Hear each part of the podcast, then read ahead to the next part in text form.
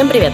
Это подкаст в предыдущих сериях, и мы его ведущие. Продюсер и автор канала «Запасаемся попкорном» Иван Филиппов и главный редактор кинопоиска Лиза Сурганова. И сегодня мы снова делаем такой формат выпуска, в котором мы не обсуждаем какой-то один сериал, а говорим сразу про несколько проектов, которые мы смотрим прямо сейчас. Некоторые из них э, уже закончились, некоторые из них только стартовали, некоторые из них только стартовали, уже вышли целиком.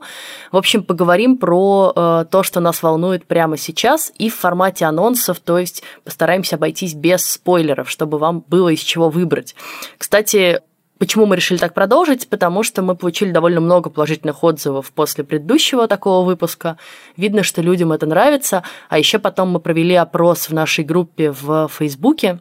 И, собственно, спросили, как люди слушают подкаст, слушают ли они его после того, как посмотрели сериал, или до того, как посмотрели сериал. И вот большинство все-таки сказали, что они сначала смотрят что-то, а потом уже слушают. Но были и отважные люди. Я вот хочу сейчас прочитать письмо такой девушки, которые сначала слушают наш подкаст, потом смотрят сериал, а потом еще раз слушают наш подкаст. И я прям хочу выразить всю мою любовь и уважение таким людям, потому что это супер приятно.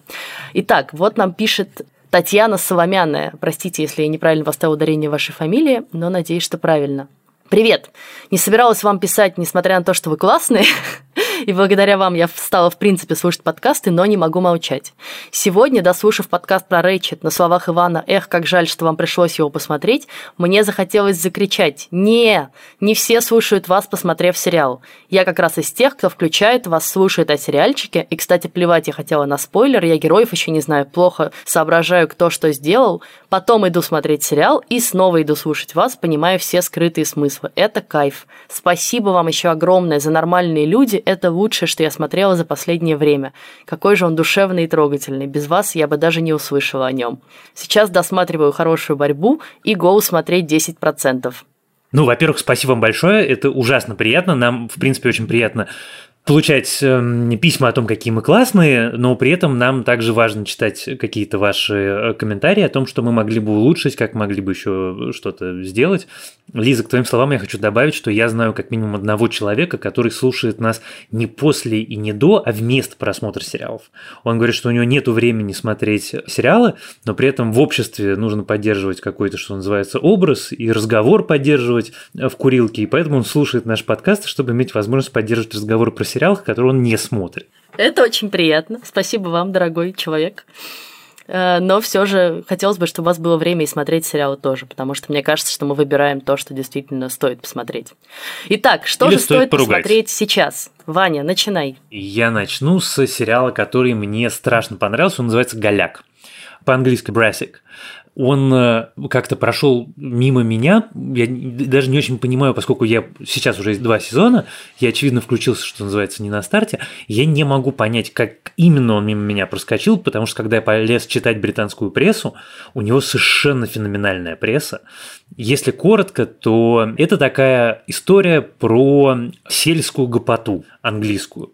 Там есть главный герой, его зовут Винни, он живет в крошечном умирающем британском городе, умирающем, потому что, как обычно в этом жанре, на самом деле, в городе было городообразующее предприятие, потом случилась какая-то экономика, и, значит, городообразующее предприятие закрылось, а город медленно умирает вокруг него. И вот эта группа таких э, смешных гопников, каждый с какой-то своей фишкой, один полный, один картежник, один просто жулик, и они попадают в какие-то разнообразные безумные ситуации. Чаще всего это выглядит следующим образом, что они что-нибудь крадут, потом оказывается, что красть это было категорически нельзя, начинается полный э, хаос, который по мере движения к финалу эпизода становится все более абсурдным, все более безумным и достигает своего апогея в финале – с таким мостиком на следующий эпизод, в котором они опять что-нибудь крадут, и опять все идет совершенно не так.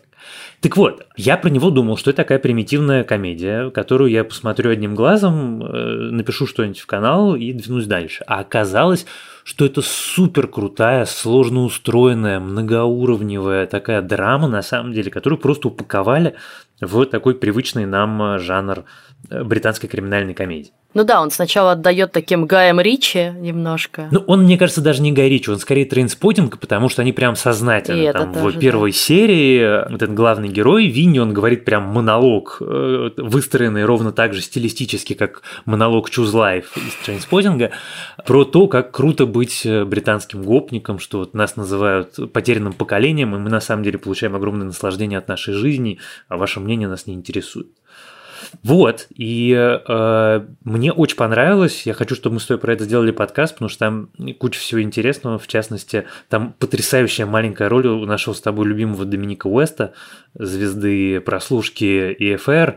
И, собственно, благодаря нему э, сериал и появился, потому что главный герой познакомился с Уэстом на съемках, и он потом в интервью рассказывал, что они сошлись, э, при том, что они абсолютные противоположности, что Доминик Уэст живет в замке, и он супер весь из себя лухари и потомственная британская аристократия, а автор сериала «Голяк», он такой чистый гопник, и сериал на самом деле снимал, в общем, про себя, он как бы он играет главную роль, и э, подружились, и в результате Доминик Уэст как бы помог ему этот сериал собрать, найти авторов, найти людей, которые это все дело захотят показывать. И сам Уэст, у него очень маленькая, но очень смешная роль. Он играет психиатра, который, ну, как бы не очень умеет в терапию, и в основном интересуется наркотиками и женщинами. Ну, давай тут скажем, что автор сериала, которого ты так обходишь красиво, потому что Ваня, как известно, не помнит никаких имен, это Джозеф Гилган, он же играет и главную роль, и мы его знаем и по сериалу «Отбросы», и по сериалу «Проповедник», вот, и вообще у него довольно большая фан-база, если вы любите такие да-да-да, он потрясающий. Проекты про Англию. И он буквально признается, что это автобиографичный действительно сериал. Ну и сериал этот э, вышел на британском канале Sky One, а в России мы его показываем на Кинопоиск HD и еще даже в озвучке «Кубик в кубе». Так что там просто фанбаза на фанбазе. Ты так прикалываешься, Винни? Ты же не сиганешь оттуда? Тут невысоко. Просто ноги переломаешь. Да, точно. Спасибо, Ральф. Буду иметь в виду. Высотка. Вот откуда прыгни. Или под поезд кинься. Увидимся, сынок. Или нет. Пошли, малыш. Хорошо, теперь мой черед. Я расскажу для начала про сериал «Тагеран». Это сериал, который вышел этим летом в Израиле. Это израильский сериал. И вот осенью начал выходить на Apple TV+. Мы уже немножко упоминали этот сериал и спрашивали, смотрите вы его или нет. И с ним такая сложная штука, потому что казалось до того, как он вышел, что это будет супер какой-то большой хит типа Фауды или Родины или вот чего-то такого, да, э, что все будут обсуждать. Он вышел, и как-то ничего не случилось. И на самом деле, когда ты начинаешь его смотреть, становится понятно почему. Потому что зачин там супер крутой. С одной стороны, довольно стандартный, с другой стороны, все-таки он круто сделан. Израильская разведчица отправляется в Иран с секретной миссией, это современный Иран, она должна обесточить электростанцию, чтобы, значит, израильские ВВС могли разбомбить ядерный реактор, который строится в Иране, и, соответственно, помешать тому, чтобы Иран создал э, ядерное оружие. И она меняется ролями с э, иранской стюардессой в аэропорту, меняется нарядом и изображает из себя ее. И дальше, как это водится, естественно, все идет не по плану, ей приходится остаться в Иране, у нее случается куча проблем, и это такой вот как бы сериал про то, как устроена жизнь в современном Иране, про то, как там тяжело женщинам, на самом деле, она много с чем сталкивается, с, вот с тем, что она не может ходить, да, с непокрытой головой, с тем, что там куча исламистов, которые э, буквально могут избить э, человека за то, что он выглядит как-то не так. Ну и выясняется, что у нее сложная судьба. На самом деле ее семья из Ирана, которая переехала в Израиль, и она находит свои корни, своих родственников. И как бы сеттинг очень крутой, история довольно интересная. Там еще играет мой любимый актер Шаун Тоуп, которого вы помните по роли Джавади в «Родине», прям супер крутой. Он играет э, такого офицера разведки из корпуса стражи Исламской революции, одновременно очень страшного и очень обаятельного. Но как-то вот давай обсудим, Вань, что там разваливается дальше, потому что у меня ощущение, что после первой серии оно все как-то я, кстати, хочу добавить про актера. Я полез читать, оказалось, что он еврей персидского происхождения. То есть он родился в Тегеране, но при этом он еврей. И, конечно, это, как сказать, э, происхождение, которое требует, чтобы человек играл офицера иранской разведки, который охотится за израильской шпионкой. Ты знаешь, я сначала хочу сказать про хорошее. А хорошее, вот я с точки зрения такой профессиональной, наверное, скажу, что это лучший пилот, который я видел за очень долгое время, вот просто с точки зрения того, как он написан и придуман. Это просто потрясающе. Это такой образец, как нужно писать пилота. А потом все идет вниз, на мой взгляд, в первую очередь, потому что всей этой истории страшно мешает, что она хакер. Страшно мешает. Потому что вот уровень представления сценаристов о том, как выглядят хакеры, чем занимаются хакеры, как бы как устроена их профессия, особенно для продвинутой аудитории, которая, например, видела мистера робота, после этого смотреть вот это, и ты сразу, ну, как бы у тебя лицо один сплошной синяк от фейспалма, потому что это чудовищно. Это уровень где-то, знаешь, фильма «Хакеры» с Анджелиной Джоли. Помнишь такого старого-старого? Это очень мешает. Два, что какие-то вещи, которые в Фауде, это же автор Фауда, один из авторов, какие-то вещи, которые в Фауде ты как бы проглатывал, потому что они были естественными, какие-то такие мелодраматические, может быть, натяжки, здесь э, торчат и мешаются. И в общем и целом он как бы чем дальше, тем больше даже не разваливается, он просто становится банальным. В нем все равно есть изюминка, в нем все равно есть уникальность, все равно смотреть на мир Тегерана невероятно интересно. Мы не видим обычный Иран, мы обычный Иран видим только в фестивальном кино. Это вот как бы типа фильм «Развод». Вот это нам показывают обычный Иран, настоящий. А в сериалах мы очень редко это видим, и это очень интересно. Я, кстати, выяснил, снимали это все в Афинах, а не в Тегеране, конечно. Да, поэтому я не уверена, что это вообще-то настоящий Иран, тем более, что это израильский сериал, это все-таки израильский взгляд на Иран, давай будем честны. Сейчас я поправлюсь. Это не аутентичный Иран, вот фильм «Развод» – это аутентичный Иран. А это я имею в виду, он какой такой, знаешь, похоже на правду.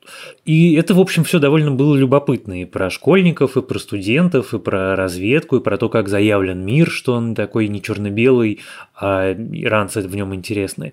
Но где-то к четвертой серии ты понимаешь, что это интересный сериал, но не обязательный. То есть ты можешь его, в общем, смело закончить, смотреть. Это жалко.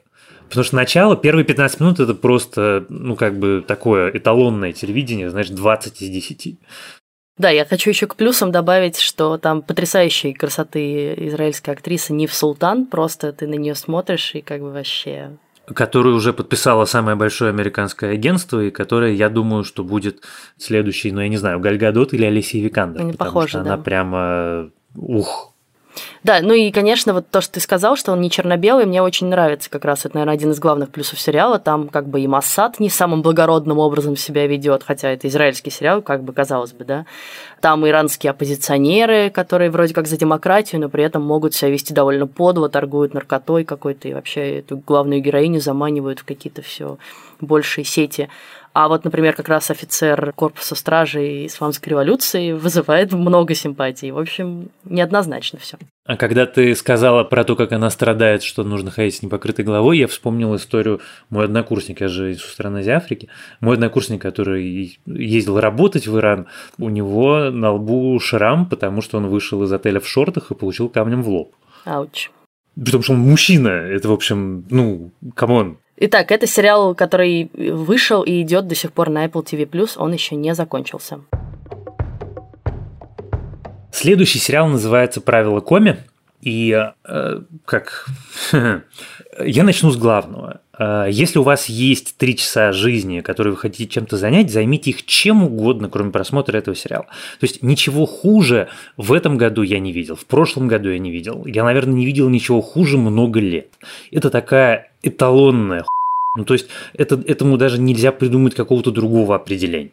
Значит, суть истории в следующем. Это попытка, в общем, не бесталанных людей рассказать очень недавнюю историю. Историю о том, как ФБР расследовала Хиллари Клинтон на предмет халатности, которая могла повредить э, национальным интересам и национальной безопасности Соединенных Штатов. Это было очень громкое расследование, и его громкость была связана с тем, что финал его пришелся на канун выборов, в которых Клинтон столкнулась с Дональдом Трампом для огромной части американской продвинутой публики именно расследование ФБР, ну как бы они считают, что именно из-за него э, Клинтон проиграл выборы и Америка получила Трампа в президенты. На самом деле это суперсложная запутанная история, в которой, честно признаюсь, никто так до конца еще и не разобрался, которая произошла всего 4 года назад. И вот про нее сделали сериал.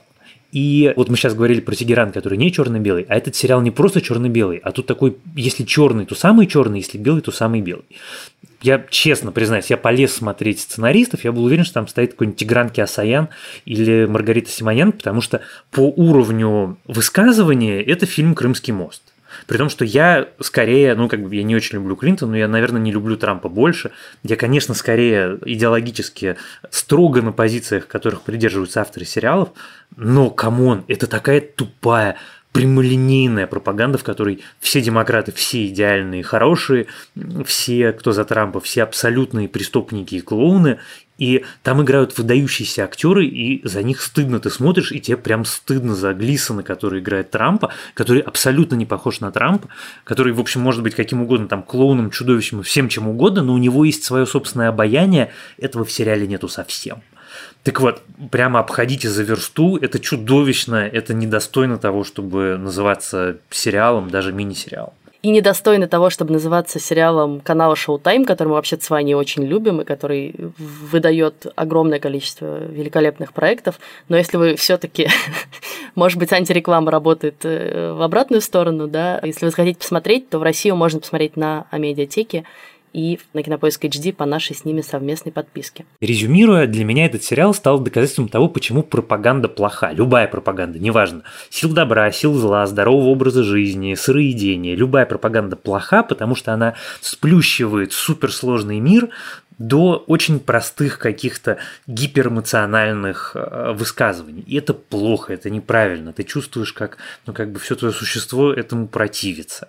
В этом смысле сериал может оказаться полезен. Увидеть, как плоха пропаганда. Поздравляю тебя, Ваня, с тем, что ты дожил до 30 с чем-то лет и выяснил, что пропаганда плоха.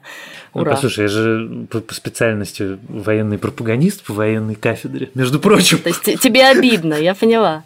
Могли бы получше пропаганду делать. Мой следующий проект называется «Призраки усадьбы Блай». Он вышел на Netflix э, пару недель назад. И это продолжение э, мини-сериала, который назывался «Призраки дома на холме» Майка Фленнегана, он же сделал и второй сезон. Э, это две разные истории, но, тем не менее, с похожим как бы сеттингом, ощущением. Вот «Призраки дома на холме», несмотря на то, что я не люблю хорроры, я прям, мне с трудом дается их просмотр, я посмотрела на одном дыхании, потому что, в общем, в конечном счете понятно, что это штука, которая прикидывается хоррором, а на самом деле это очень тяжелая, очень эмоциональная, психологическая семейная драма. И «Призраки усадьбы Блай», в общем, тоже идут по этому же пути, да, тут как бы за таким паранормальным сеттингом скрываются проблемы взрослых, детей, проблема потери, да, травма от потери близких людей, какие-то еще свои переживания, и все это воплощается в каких-то призраках, которые преследуют этих людей из прошлого и не дают им жить спокойно. Ну и похоже это очень на первый сезон тем, что все происходит в огромном полупустом доме, в котором, естественно, сюда ходить нельзя, туда ходить нельзя, какие-то все время происходят паранормальные явления, все так очень нагнетающее, нагнетающее. Хотя как бы там ничего супер страшного не происходит. Я вот, опять же, не люблю всякие скримеры. И там они есть, но их не так уж много, скажем честно, для хоррора. Но все равно атмосфера такая, прям тебя все время держит в напряжении. Но вот знаешь, я посмотрела первые три серии, и у меня пока ощущение, что что-то там уровень драмы, мне кажется, не дотягивает до первого сезона. В первом сезоне прям было мощно все, а здесь такое все очень мелодраматичное. У тебя как? Я на седьмой серии, и я с тобой согласен, при том, что мне нравится, но все-таки первый сезон, конечно, был гораздо круче. Мне этот сезон нравится тоже, я смотрю его с удовольствием, но все-таки первый сезон меня прямо потряс в свое время тем, как филигранно соединены два жанра – хоррор и семейная драма. Ну, то есть, что абсолютно идеальный баланс, ни один не перевешивает. Вся история работает как такие, знаешь, швейцарские часы, такой сложно-сложно устроенный механизм, в котором все, что ты увидел в первой серии, ты поймешь, почему и как в последней, и выдающиеся актерские работы. Поместье Блай тоже очень классное, и там есть какие-то актеры, которых мы видели в первом сезоне, но он э, немножко не так сильно уже цепляет. Хотя я очень надеюсь, что ему дадут делать третий, он найдет какую-нибудь еще выдающуюся историю, какую-нибудь еще поместье и, и что-нибудь про это тоже сделает. Ну да, важно сказать, что это все экранизация каких-то литературных произведений, да, то есть крутых. есть источник. Да. Напоминаю, что все восемь серий уже вышли на Netflix, и вы можете их посмотреть в один присест. Сегодня кто-нибудь приезжал в усадьбу Может, кто-то из ремонтных служб? Нет, я не вызывала. Просто я увидела парня на балконе, когда возвращалась. Прямо на балконе? Да. Я не видела. Я находился в доме. Странное дело. Вы уверены, что кого-то видели? Разумеется, я помахала. Он мне не ответил. К нам иногда люди забредают, те, кто интересуется садами. Но чтобы кто-то влез на балкон... хм, Вряд ли это возможно сделать, не войдя в дом. Туда можно попасть через старое крыло. Куда мы не ходим? В старое крыло. Наверное, вам показалось, милая. А я хочу свою часть закончить э, сериалом, который я использую сейчас в качестве эскейпа. Я, знаешь, я его смакую, смотрю потихонечку, потому что получаю от него колоссальное удовольствие. Он называется «О всех созданиях больших и малых», и это новая экранизация серии рассказов замечательного английского ветеринара Джеймса Хэрриота. Я думаю, что очень многие наши слушатели знают это имя и фамилию, потому что, начиная с такого позднесоветского времени, Хэрриот перевели на русский и издавали какими-то колоссальными совершенно тиражами. Я помню, что у меня стоит дома все собрание сочинений, собиравшееся с глубокого детства. Это записки сельского ветеринара. Это история студента, который приезжает в крошечную британскую деревню, он только что закончил ветеринарный колледж, он приезжает на собеседование устраиваться помощником э, здешнего ветеринара и остается там на всю жизнь. Он там найдет жену, он там вырастет детей, он оттуда сходит на войну, он там в конце концов умрет. И это вот такая история, которая охватывает э, десятилетия его жизни среди умопомрачительной природы и такой суровой-суровой сельской жизни, которая сочетает в себе и бедность, и как бы сложности, и наоборот что-то там совершенно выдающееся. И главное, что там куча зверей всяких как сказать, там даже сложно рассказывать про какой-то сюжет, потому что он, в принципе, такая абсолютно сериальная вещь в своей литературной основе. Каждая глава – это какой-то кейс. Заболел бык, заболела овца, заболела коза, заболел кот. Но при этом каждый раз э, с этими животными связаны какие-то человеческие очень классные истории. Я помню, что в книжке там все еще на полях были рецепты блюд, которые упоминает Хэрриот, такой традиционной английской сельской кухни – я, конечно, все детство мечтал э, попробовать, и потом, когда оказался в Лондоне, пошел сразу заказывать э, какие-то блюда из книг Хэрриота. В некоторых случаях был довольно разочарован.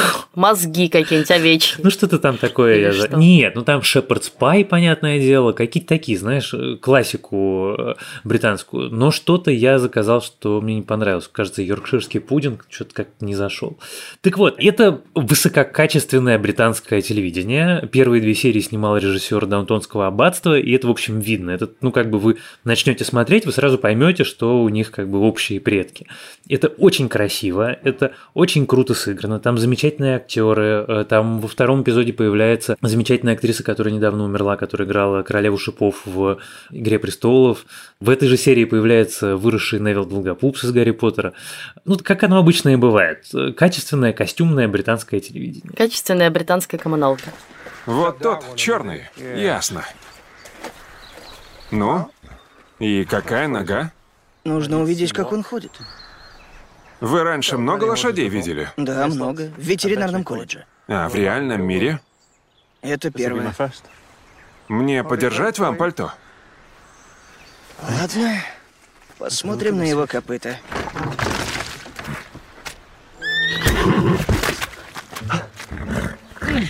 Простите, молодой человек, забыл сказать, это очень дружелюбный конь. Всегда готов к рукопожатию. Ну и давай скажем, что у этого проекта всего 6 серий, и это совместное производство британского Channel 5, и в Америке это PBS. А в России его официально, кажется, никто не показывает пока. И это очень странно, потому что Хэрриот у нас же, я повторюсь, он мега популярный автор. И странно, что никто Взяли не на купил. заметочку. Я тоже расскажу про британский сериал напоследок. Это сериал, который называется по-английски Adult Material, а по-русски сначала он назывался «Трудовые будни», а теперь называется «Только для взрослых». Это сериал про порноиндустрию. Мини-сериал, там всего 4 эпизода. И это, наверное, одна из самых, ну, пока мощных, откровенных и реалистичных штук, которые я видела за последнее время. Вообще, я тут хочу сделать маленькое отступление и рассказать историю. Я болтала со своим другом, с которым мы часто обсуждаем кино и сериалы, и пишу ему, вот, э, значит, начала смотреть сериал про порно. И он мне говорит, ну, понятно, как бы все к этому шло. Мало того, что ты любишь фильмы Гаспара Наэ, так еще, значит, твой любимый сериал – это «Нормальные люди», где люди вообще не одеваются. Ну, как бы, вот теперь сериал про порно. Так вот, э, это сериал про британскую суперзвезду порно, которую зовут Джолин Доллар. Понятно, что это ее псевдоним, в обычной жизни ее зовут как-то Хейли что-то. И это, значит, э, такая классическая милф, не буду расшифровывать, надеюсь, что вы знаете этот термин. Ей лет 36, у нее трое детей, и со всем этим она совмещает, значит, полноценную, совершенно открытую работу в порноиндустрии. Она прям суперзвезда в интернете. Помимо того, что она снимается в таком высококачественном порно, у нее есть частные клиенты, которым она там отсылает какие-то ролики и всячески с ними флиртует за деньги. Она продает э, предметы одежды, там от трусов до потных маек, э, тоже за какие-то бешеные деньги. В общем, у нее все в жизни хорошо, у нее розовый кабриолет, но при этом понятно, что на самом деле вот за этим глянцевым фасадом скрывается большая человеческая история и драма, у нее, во-первых, сложные отношения со старшей дочерью, которая уже 18 лет, и которая знает, что ее мать порноактриса, и э, которая страдает из-за какого-то буллинга в школе от этого. И они все время, значит, ругаются и выясняют отношения по этому поводу. И там совершенно безумный в первой же серии момент, где, значит, Джолин выясняет, что у нее хламидиоз, который она как-то на съемках получила, а поскольку ее дочь надевала ее накладные ресницы, то она передала его своей дочери. Ну вот это как бы уровень откровенности и откровенного разговора о сексе и сопутствующих проблемах, которые существуют в этом сериале. Вот. Или там, например, довольно... То есть, подожди, хламидиозом можно заразиться через накладные ресницы? Ну, через э, глаза. По крайней мере, так Обалдеть, уверяется в этом не сериале. Не знаю, я не проверяла пока достоверность этот факт, но это скорее просто пример. Или, например, там довольно э, жесткий момент есть, связанный с анальным сексом и со сценой с анальным сексом в порно. И как бы история раскручивается вокруг семьи Джолин, вокруг молодой актрисы Эми, которая приходит к ним на съемки, чтобы заработать денег, и которую Джолин начинает как-то опекать, переживать за нее, потому что ей кажется, что вот она там совсем молоденькая, и сейчас ее тут эти шакалы порноиндустрии сожрут. Не переживай, Зай. Все нормально, никто не разозлится, если откажешься. А... Сколько мне заплатят? Ну, тут дело в новизне, так? За первый раз тебе заплатят больше, но потом будут платить по обычной ставке. Это сколько? Я этим не занимаюсь. Ты ведь занимаюсь, ну да. Но не здесь, не на камеру. Когда я начинала, все было иначе. Сейчас уже новых актрис не заставляют это делать. Хотя так у тебя будет больше вариантов. И если согласишься, все. Как в Макдональдсе, если что-то есть в меню, оно там всегда. И тебе нужна клизма. И, возможно, выпить, чтобы расслабиться она очень неожиданно раскручивается. Это не комедия, не драма, но это как бы какой-то микс довольно безумный, с абсолютно иногда безумными сюжетными поворотами. В общем, я очень советую его посмотреть, если вас не смущает вот такой уровень разговора, про который я уже сказала. Этот сериал вышел в Англии на Channel 4, а в России его показывает Кинопоиск HD, и его можно посмотреть только у нас. А я его еще не смотрел, и только у вас я, видимо, его и собираюсь посмотреть. Замечательно, Вань, спасибо. Мы ценим это. Ну что ж, на этом мы завершим наш сегодняшний выпуск. Мы вам посоветовали шесть сериалов разной степени интересности и крутости. Надеюсь, что каждый слушатель найдет для себя что-то по вкусу. Пишите нам о ваших впечатлениях. А в следующий раз мы обсудим сразу два сериала. Во-первых, мы, конечно, обсудим свежий э, сериал «Призраки усадьбы Блай», но и воспользуемся им как поводом для того, чтобы поговорить про первый сезон этой антологии сериал «Призраки дома на холме». Я, на всякий случай, если вы забыли, скажу еще раз. Оба сезона этого сериала доступны на Netflix, можно их посмотреть прямо сейчас. Кстати, Netflix теперь русскоязычный. Ага. Это мы не обсудили этот факт. Послушай, я просто до сих пор пребываю в культурном шоке от того, что мне приносила моя лента Твиттера. Что из себя представляет русский Netflix, это какой-то такой мрак, что я пока не, не нашел слов, которые вы мне разрешаете произносить в подкасте, чтобы, ну, как бы выразить свое к этому отношение. Верните нам наш Netflix, в общем. Верните локализуйте нормально. Как это? Выйди и зайди нормально. Традиционно благодарим нашего продюсера Жендоса, точнее Женю Молодцову, простите, это нежное наше прозвище, и нашего звукорежиссера Геннадия Фина. С вами были Лиза Сурганова и Иван Филиппов. Слушайте наш подкаст на всех платформах от Яндекс Музыки до YouTube. Пишите нам отзывы, ставьте нам оценки, пишите нам письма на почту подкаст собака кинопоиск.ру. Мы все их внимательно читаем и, как вы видите, иногда даже зачитываем вслух в подкасте. Всем пока. Пока.